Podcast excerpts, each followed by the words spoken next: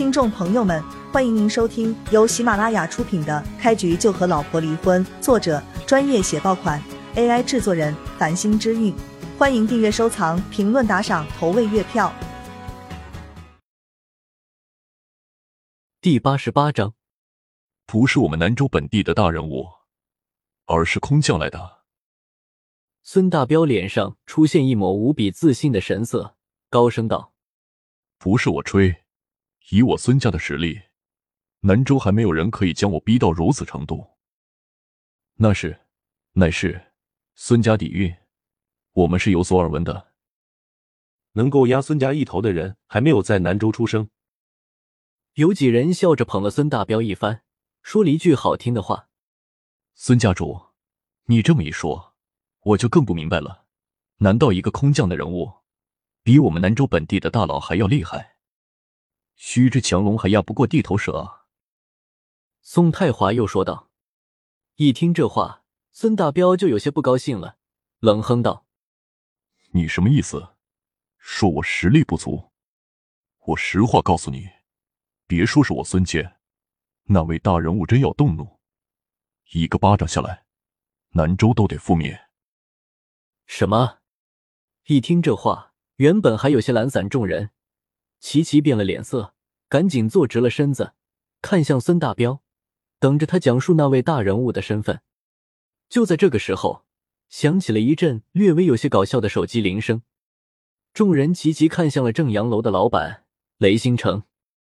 雷星城面色一红，有些后悔自己没有将手机静音，当着这么多大人物的面，他也不好接听。直接就挂了电话。然而下一刻，雷星辰的手机又响了起来。哈哈哈！你们喝，你们喝，我这就静音。雷星辰说着，便赶紧挂了电话，并且调成了静音模式。今晚在座的身份都不简单，雷星辰自然要好好陪着。不管再重要的电话，他都不会接听。正阳楼门口，那个拨打电话的领班。口中喃喃自语：“快接电话呀，快接呀！”至尊包房里面，过了两分钟，雷星辰的手机还在震个不停。雷总，你就先接电话吧。孙大彪有些不耐烦了，开口说道。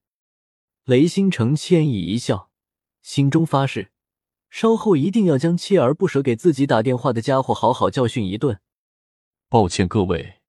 门口来了个找茬的混小子，我去处理一番。你们吃好喝好，这一顿算我的。雷信成起身，对着众人抱拳。孙大彪下意识问道：“没什么麻烦吧？”“不麻烦，不麻烦，小场面而已。就是那混小子身手很不错，我得多带点人。”说完，雷星成就快速走出了包房。不就是身手好了点吗？在正阳楼闹事，肯定没有好果子吃。坐在孙大彪旁边的一人嘟囔了一句。孙大彪眉头一皱，他刚才听到雷星城说来捣乱的人身手不错，就往那一位身上想去了。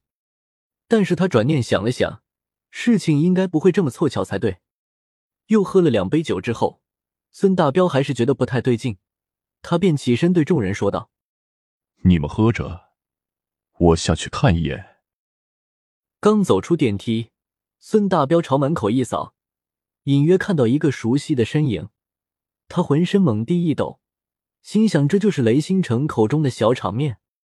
距离有些远，孙大彪也只是感觉那一道身影有些熟悉，并不能确认是不是那人。正阳楼门口聚集起来的宾客跟酒店的工作人员越来越多了，很多人出现在这里。就是单纯为了看热闹，毕竟敢于在正阳楼闹事的家伙确实不太多见。好不容易碰到一次，千万不能错过。看到周围的人越来越多，叶秀霞跟叶心母女两人内心越来越紧张了。他们还没有见过这样的大场面，甚至很多以前只是在电视上看到过的人物，现在都出现在了他们面前。赵秀霞没有来过正阳楼，但是她却知道。正阳楼很不简单，背后的老板据说是南州可以只手遮天的大人物。叶璇手上有钱不假，但是叶秀霞并不知道叶璇的实力究竟如何。有时候招惹了很多大人物，对方并不会直接与你交手，背后使用一些阴谋手段，就能搞得你很难受。这么一想，叶秀霞心中就有些愧疚了。她认为自己一开始就做错了，不管叶璇说什么，她跟心儿都不应该出来吃饭。明明家里还有那么多剩菜剩饭，出来一遭，不仅浪费钱。还让叶璇被南州诸多大人物记上，这绝对是一件得不偿失的事情。小璇，要不还是算了吧，我们直接回去就行了。让心儿去买几个菜，我们自己做饭，很快就能做好。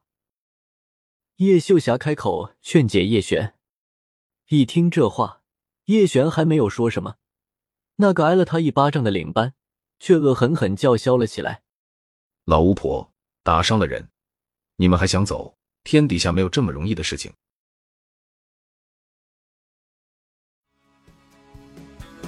听众朋友们，本集已播讲完毕，欢迎您订阅、收藏、评论、打赏、投喂月票，下集更加精彩。